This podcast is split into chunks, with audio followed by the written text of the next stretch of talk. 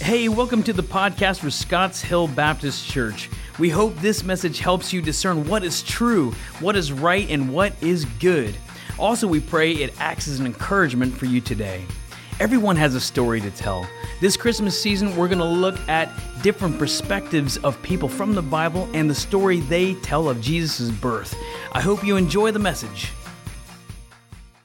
Well, Nate worked for the government and he worked in the customs house. And Nate loved his job. In fact, Nate had trained most of his life thinking that he was going to be in politics and serving the government. He loved going to work. He had a great um, vision of what his career would lead him in, in areas of service for his country here in the United States. But one day, Nate went to work at the customs house, and his boss pulled him aside and said, Nate, I'm sorry, but I no longer need you. In fact, Nate, you're fired. And Nate was dejected. I mean, his whole life career had been laid out in his thoughts of what he would do.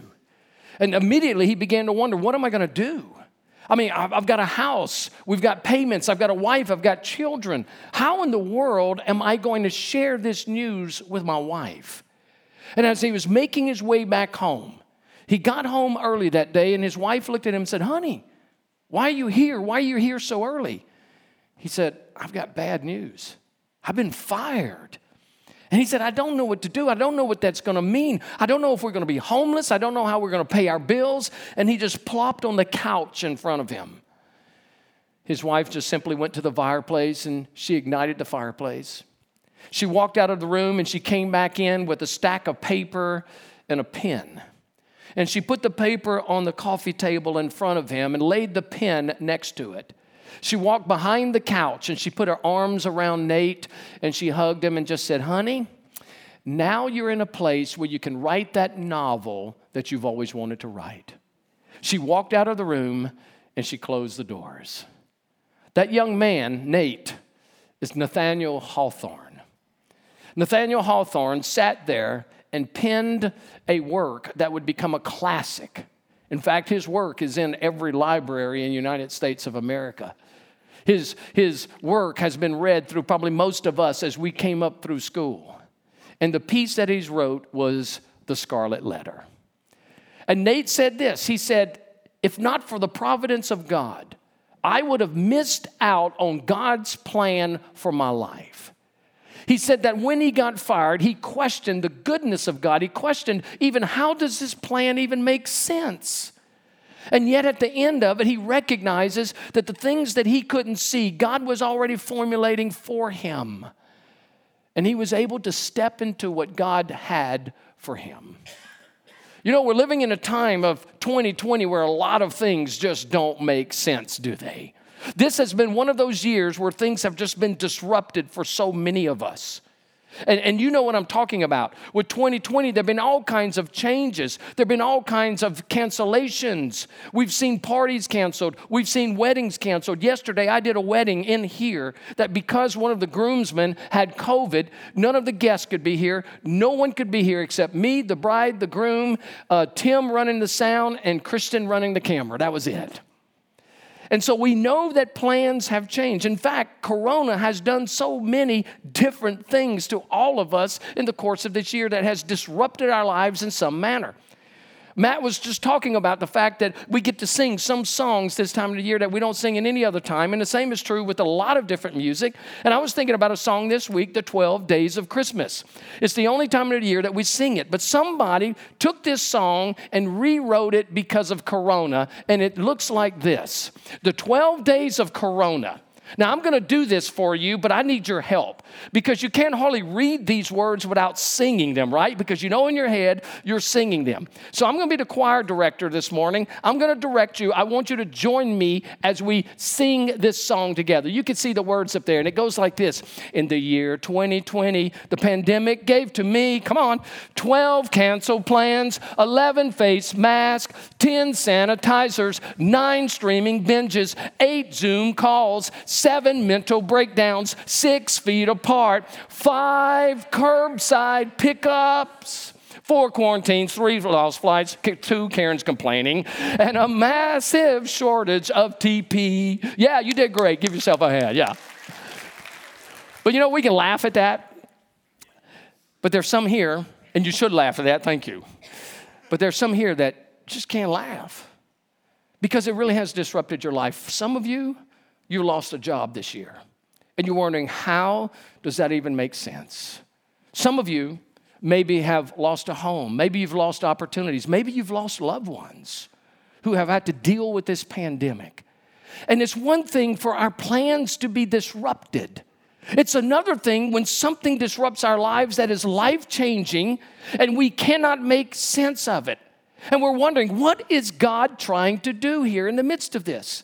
And we can't comprehend it. And so our minds are thinking, how do I walk through situations that don't make sense? Well, you're not the only person that's ever been in this boat, nor will you be the only person in this boat. We've been looking at the story to tell, and we've been looking at different perspectives of the birth narrative of Jesus. And we've seen so far John's perspective from eternity past. We've seen Zachariah and Elizabeth's perspective as a priest, and they were going to have John the Baptist. But this morning, I want us to look at the perspective of the key players in this narrative. I want us to look at the perspective of Mary. I want us to look at the perspective of Joseph. Now, here's the interesting thing when you look at Mary and Joseph's perspective of this incredible disruption in their life that doesn't make sense. When we look at Mary's perspective, it is recorded for us in Luke's gospel, chapter 1, verses 26 through 28. Luke uniquely captures the perspective of Mary. But Joseph's perspective is found in Matthew's Gospel, chapter 1, verses 18 through 25. And Matthew uniquely connects the perspective of Joseph. Now, these perspectives are totally different. But when we look at their perspectives, when God doesn't make sense, I want to leave you this morning with five very practical principles of what you and I should do when life doesn't make sense. When something comes our way and it's disruptive, and God is at the heart of this, and He's working something in our lives, and we can't understand or fathom it, what do we do? And some of you are here today. Some of you are here right now. What do I do? So, if you have your Bibles, we're going to look first of all at the lessons from Mary. Luke chapter 1, verses 26 through 38. We're just going to unpack these verses, and we learn three principles from Mary, and we'll learn two principles from Joseph. So let's pray together. Father, thank you for your word. Thank you that it's always relevant. Thank you that we have the opportunity this morning to look into it, and we pray that your Holy Spirit would illuminate our hearts and our minds, convict us and change us. In Jesus' name, amen. All right, let's look at the perspective of Mary. Now, here's what's been happening Zechariah and Elizabeth have been confronted by the angel Gabriel. It has been 400 years of silence God has not spoken through prophets in 400 years. All of a sudden, the angel shows up. Now he shows up again, and he's showing up in the life of Mary. Mary's about 15 to 17 years old. She lives in a quaint little provincial town called Nazareth, which is a dead end town. Hardly anybody lives there, very small community. And as she's there, Luke tells us what happens. Now, in the sixth month, the angel Gabriel was sent from God to a city in Galilee named Nazareth to a virgin betrothed to a man whose name was Joseph of the house of David. And the virgin's name was Mary. And he came to her and said, Greetings, old favored one, the Lord is with you. Now, we, we understand a couple of things right away. First of all, Mary is a young virgin. I said she's about 15 to 17 years old. Twice in this passage, it mentions that she's a virgin. Now, we all know that the virgin means it's a person who has not had sexual inter- intercourse with another person, okay? So that she's a virgin in that case, but it means more than that. You see, being a virgin means this she's committed to a life of holiness and purity. She's a young woman of God. She loves God, she loves His Word, and she obviously is committed to a life that honors Him. So, this is a godly young woman who is modeling her life according to the principles of God's word. She's betrothed to a young man by the name of Joseph. Now, in Matthew's gospel, we discovered that Joseph was a righteous man, which means this he's a godly man as well. So, here's this godly young couple who love each other, who love God, who want to walk according to the principles of God's word. And they have all this plan. They probably have. You know what? We love each other. We're, we're going to honor each other. We're going to honor God with all of our lives. And here's what we're going to do we have this dream of a future together in Nazareth. You're going to be a carpenter. Business is going to be great. You're a righteous man, great reputation. People love us there. Oh, I can't wait until we get married. And then the angel comes and he disrupts all of this. And he begins to tell her that she's a favored one. And she's thinking, what, what is he talking about there? Oh, favored one? In the next verse, he goes on. But she was greatly troubled at the saying, and she tried to discern what kind of greeting this might be. And the angel said to her, Do not be afraid. Now, when an angel appears to you, it's kind of hard not to be afraid, I would imagine. But she's not afraid that doesn't demonstrate any fear in her for seeing the angel. She's troubled, but she's not afraid. Why is he telling her not to be afraid? Because things are about to change.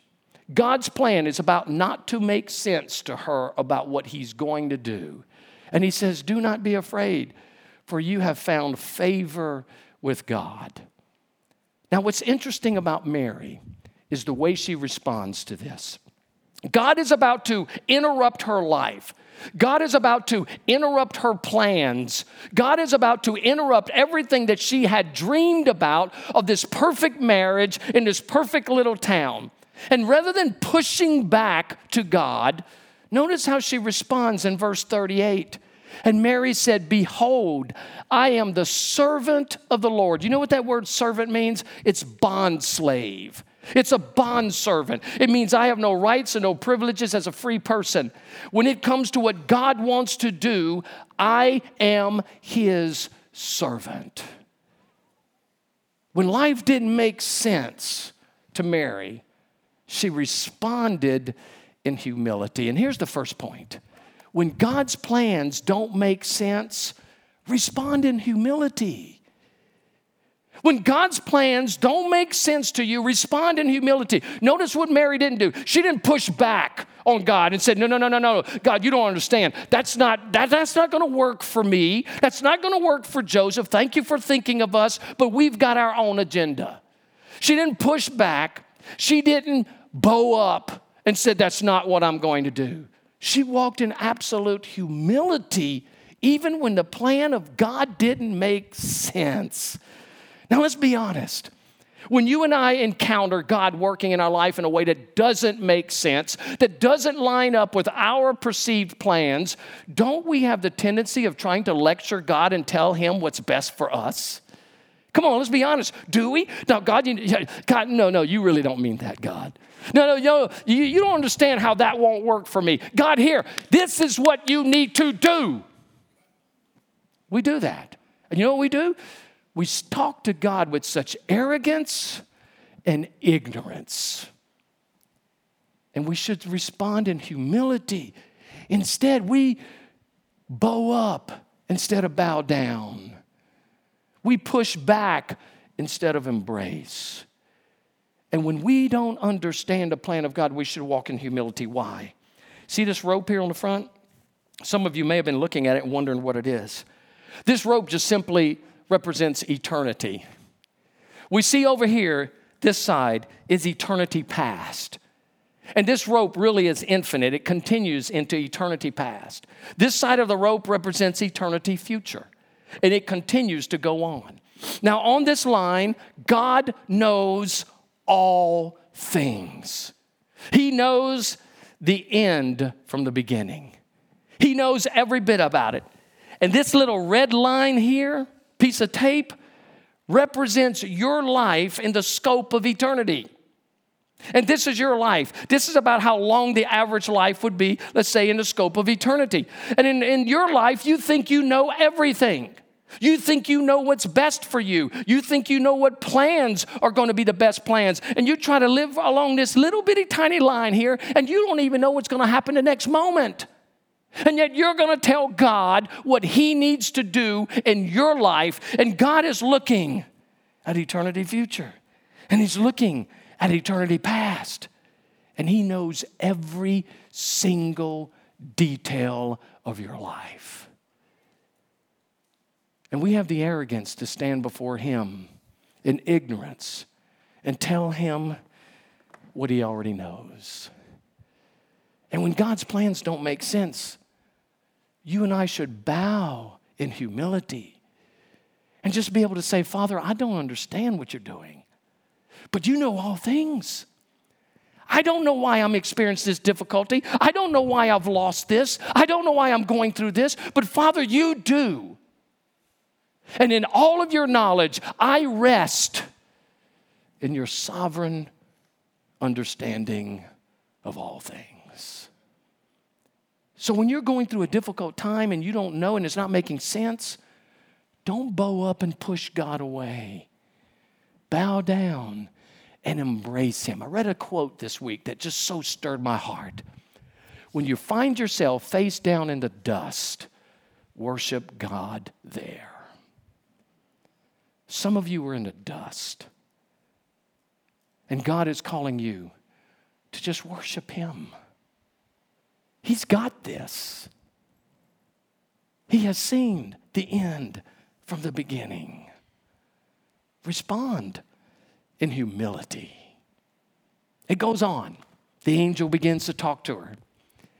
And he says, You will conceive in your womb and you will bear a son. You shall call his name Jesus, and he will be great, and he will be called the Son of the Most High. And the Lord God will give to him the throne of his father David, and he will reign over the house of Jacob forever, and the, his kingdom there will be no end. I mean, the angel's telling her all this incredible stuff. Hey, you know what? You're going to get pregnant. And Mary, you're going to have a little boy, and that little boy's name is going to be Jesus, Yeshua, God saves. And he's going to be the Son of the Most High God. You are going to give birth to the Son of the Most High God, and he's going to fulfill all the prophecies set up towards the redemption of humanity. I mean, the angels just going on. He must be excited about this. And what is Mary doing? She can only think of one thing. Her response is, and she said to the angel, How will this be since I'm a virgin? You see, her thought was only captured on one word and you will conceive. Everything else kind of fell by the wayside for her. You will conceive. What? What? what, what hold. I'm going to conceive. I'm a virgin. I've never known a man. And here's the implication of that verse and I will never know a man until it's biblically right. I'm committed to holiness. I'm committed to purity. And I'm going to continue to press on towards honoring God. How can this thing be? She was not doubting the angel like Zechariah did and lost his voice for nine months. No, she wasn't doubting or even questioning anything but how would this happen? So here, here's a second thing that we learn. When you are in a place where God's plans don't make sense, seek clarity. Seek clarity. Seek to understand what God is doing in your midst. Now, you know what Mary could have done? She could have said, Why are you doing this to me? Don't you know that we've already got the wedding plans? We've got everything planned out. We've got a whole life in front of you. Why would you do this to me? Why would you do this now? Why would you use me of all people? She didn't. She never asked the question why. She just said, How? Now, let me tell you what happens to us when we're in a situation where God's plans don't make sense. I do this, you do this. You know what the most questions we ask, the number one question we ask is why? Why? Why? Why, God? Why would you allow this? Why, why, God, don't you love me? Don't you understand I've been faithful to you? Don't you understand I've been praying? Why would you allow this? Why would you cause this? Why would you take him? Why would you take her? And here's the thing the answer, the question why, can never be answered this side of eternity. It can't. So we ask the wrong questions many times when we're going through difficult situations. And the right questions are these What? Father, what are you teaching me? Father, what do you want me to know about your character that I don't know right now? Father, what is it that I need to depend on you for? Father, what is it that you want to show me about me? Father, what change do you want to bring in my life? How can I go about giving you the greatest glory in a time that doesn't make any sense to me? You see, we're to seek clarity when we go through that. But the clarity we seek has to be through God's provision. Now, the wonderful thing about um, um, Mary was she had the angel there. She asked the question and he immediately answers it. You and I don't have an angel. We don't have an angel next to us who can give us supernatural knowledge, but I, we got something way better than an angel. We have the Holy Spirit of God living in us. And when I seek clarity from Him, I go to Him and allow Him to shape my heart and I ask the questions that will change me into the image of Jesus. We've got the Word of God that we go to, we've got prayer, as Tucker was talking about. We've got one another to give godly counsel to. So, listen, when you're in a time where things are not making sense, ask the right questions. And when we ask the right questions, God gives to us the right answers. The angel continues. Now he's going to answer the how. And here's what he says And the angel answered and said to her, The Holy Spirit will come upon you, and the power of the Most High will overshadow you. And for that reason, the holy offspring shall be called the Son of God. In other words, Mary, you're going to give birth, but it's not going to be like any other birth. You're not going to conceive with a relationship with a man. God Himself, the Holy Spirit's going to overshadow you. And in a supernatural way, you are going to conceive without the seed of a man. And He is going to be the Son of God. You are going to be the incubator, Mary, that is going to be bringing about the Son of God in the flesh. And you're going to be the instrument that I use to usher the Redeemer of all mankind into the world. Now, you got to understand, we're looking at this on the backside. Mary's standing before an angel just hearing this. And she must be thinking, who is going to believe that? Who's going to believe that? But here's what she says back in 38 and Mary said, Behold, I'm a servant of the Lord.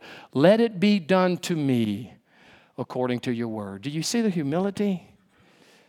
Do you see how she was walking in clarity? But here's the third point that we need to see when God's plans don't make sense, trust Him completely. Trust Him completely. You and I know the story from beginning to end. Mary is standing there before the angel. And he gives this plan of a supernatural birth and conception. And what does she do? I trust you. She had no idea the depths of what that meant. Let me give you a picture. She's living in Nazareth, a small town. She is supposed to be a woman of godliness and purity. Everybody knows who Mary is. She's engaged to Joseph. They're legally married, by the way. In this world, when you're engaged, you're legally married, and the only way to end that is through a divorce. So she is legally married to Joseph. Then all of a sudden, she gets pregnant, and it's not Joseph's seed. So she's living in a small little provincial town where all of a sudden she becomes ridiculed. She becomes the image of shame. She's the one, like the scarlet letter, who would be pointed out to everybody. Her reputation is trashed. And that little baby that will be born to her will be found in the same condition of being rejected and ridiculed by an entire community. And she knows that. And in the midst of all that, she trusts God completely. Can you imagine being in that state, 15, 17 years old, saying, I trust you fully?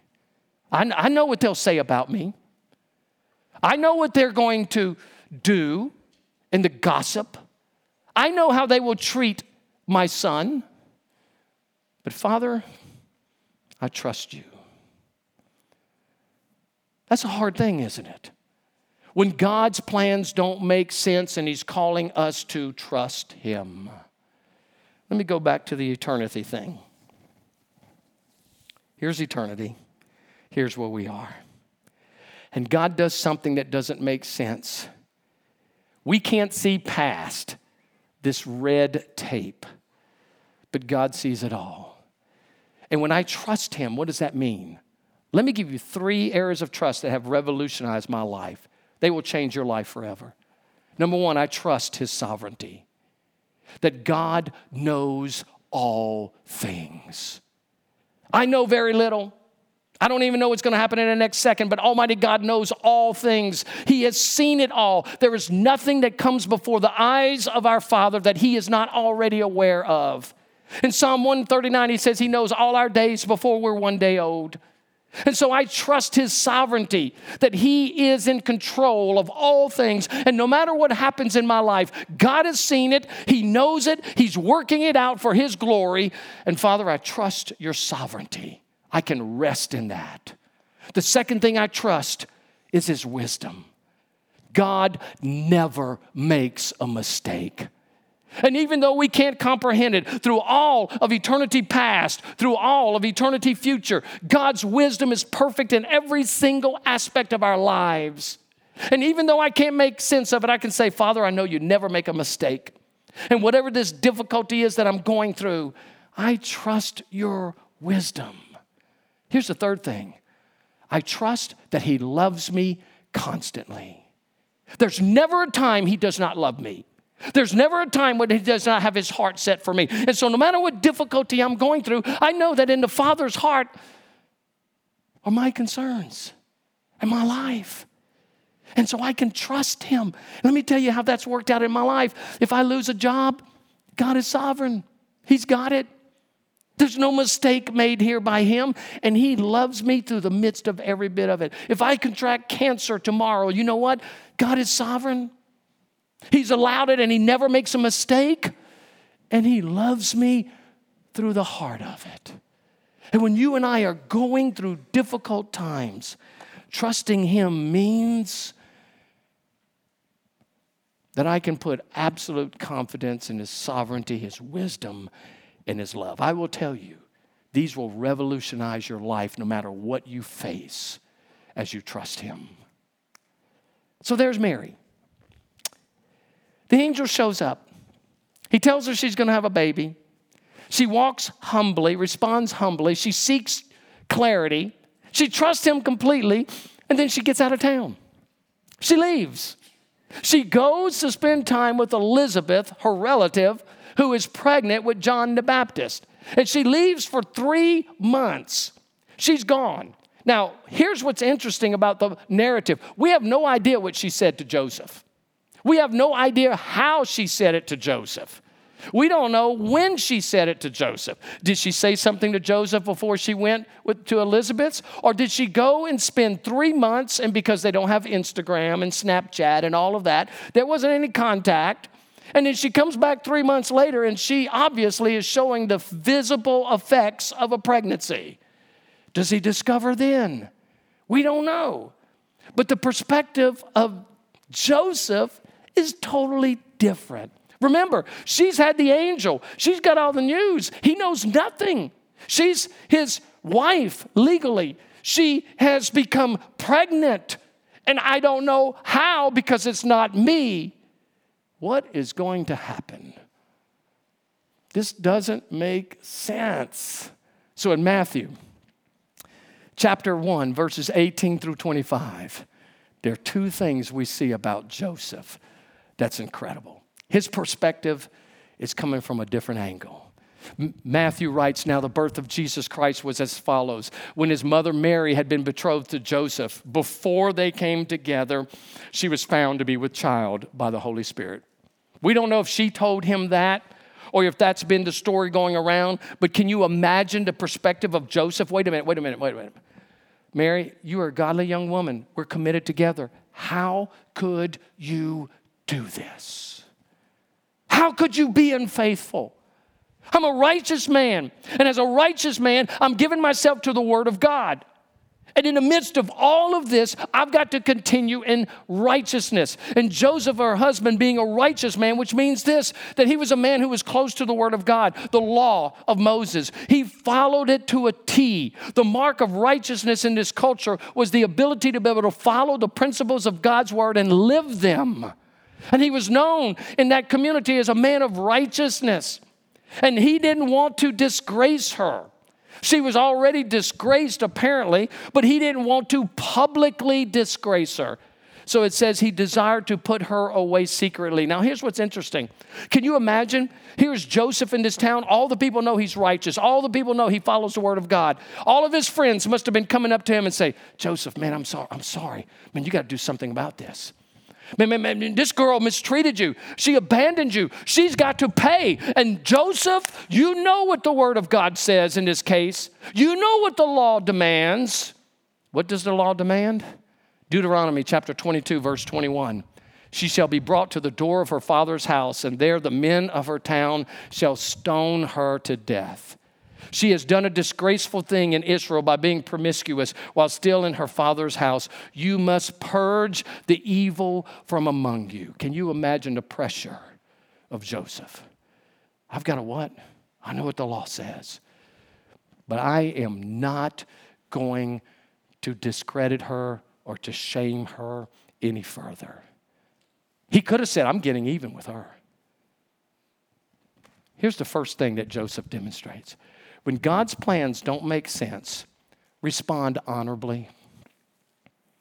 Respond honorably. You might say, What does that mean? What does it have to do with this? Here's what it has to do Joseph could have gotten even because of his perceived infidelity. But instead of blaming somebody else's for his pain, he did the right thing. Some of you know what I'm talking about. It's real easy to blame the boss when you get fired and you become the victim. It's real easy to blame your wife or your husband when things are not going well and you become the victim.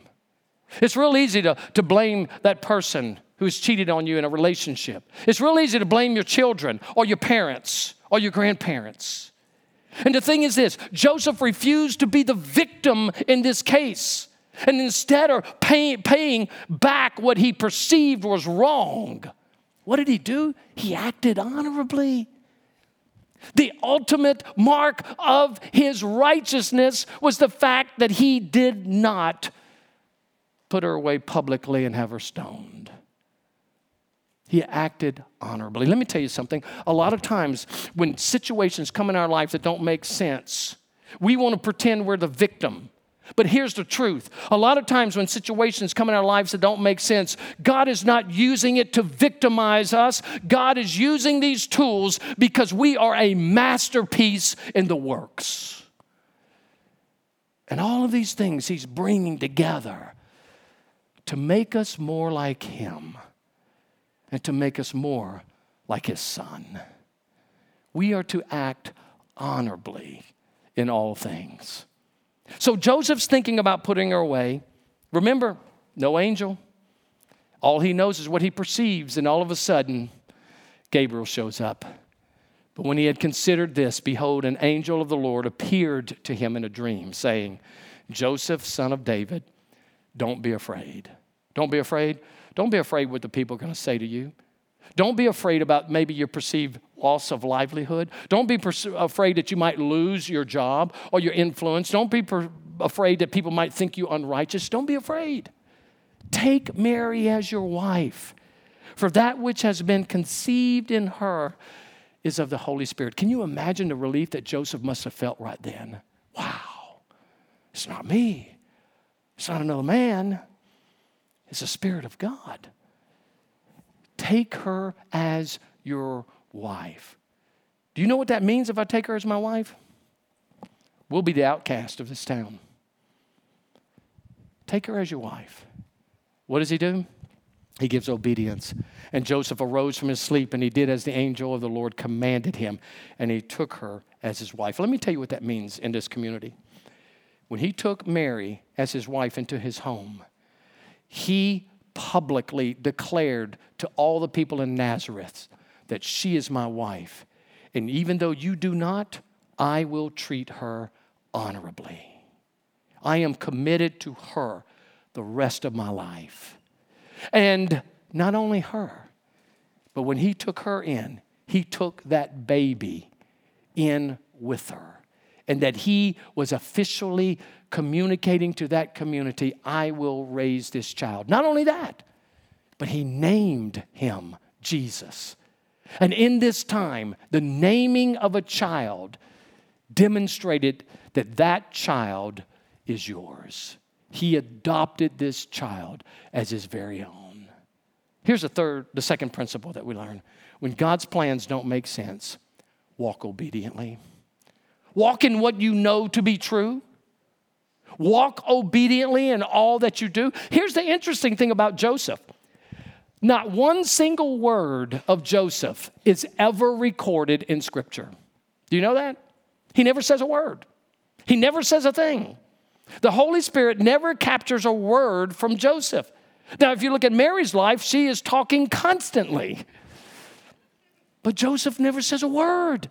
He was a man of few words, but he didn't have to say anything. Why? Because his obedience spoke volumes. Every time God called him to do something that didn't make sense, he obeyed. He took Mary, he took the child, and then what happened was when Herod was looking for him, an angel of the Lord appeared and said, Joseph in a dream, and he uh, said, he arose and he took the child and his mother to Egypt. Take him to Egypt. He got up, he went to Egypt. When Herod died, again, the angel of the Lord appeared in a dream to Joseph in Egypt, and he arose and he took the child back to Nazareth. Always obedience. And when you and I are in a place that doesn't make sense, do what you know is right. Simply obey. Joseph obeyed. He took Mary. The census comes. He goes to Bethlehem, 90 miles. And as they get to Bethlehem, there's no inn that's available, there's no place to stay. So he goes into a cave which was made into a stable, which had a manger. And there, with his wife, given full obedience, he witnessed the birth of the Son of God. And in Jesus, he could not have known that God was ushering, ushering in a new kind of righteousness, not a righteousness derived from the law a righteousness that is imputed to one because of their relationship with Jesus. He sees a kindness of God in the midst of all of this. And when he takes that little baby and he puts Jesus into that manger, he sets him in a cradle. But little did he know, he was preparing him for the cross that Jesus would be beginning his days in a cradle and he would end his days on a cross. And can you imagine what must have been going through Joseph and Mary's mind? Little did they know that those little hands would touch a leper's womb, would wipe a widow's weary eye, would claw the ground of Gethsemane, would feel the prick of a nail. Little did he know that those little eyes would see our nakedness, for we cannot hide, would see our selfishness, for we cannot give, would see our pain, for we cannot heal. Little did he know that those little feet would later grow callous through the difficult paths that they would travel, that would feel the cold sea upon which he would walk he would wrench at the invasion of a nail that he would bear. And little did they know that that precious little heart would be torn by the thorns of our accusations, ravaged by the cancer of our sin, crushed under the weight of his own sorrow, pierced by the spear of our rejection. And little did he know that that little baby in the cradle would complete the work of the Father on the cross. That that little helpless child is going to become the redeemer of the world.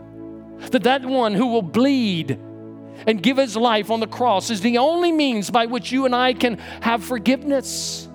That that little baby in the cradle one day is going to walk out of a tomb resurrected. And that little helpless child is the King of Kings and the Lord of Lords. It made no sense.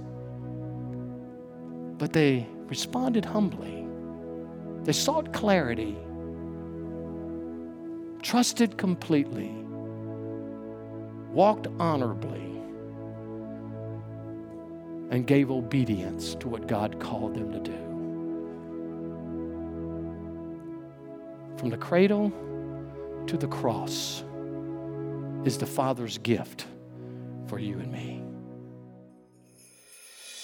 Thank you for joining us on the Scotts Hill podcast. Thank you to those who continue to give generously to this ministry. If you want more information about Scotts Hill, how to get connected in your community, or if you just want to know more about Jesus, visit scottshill.org slash next steps for more information. If you enjoyed the podcast, you can subscribe to get notifications of future episodes. You can also share it with your friends via text message or take a screenshot and post it on your social media stories. Whatever you want to do. Just make sure you tag us at Scotts Hill. Thanks so much for listening. Until next time.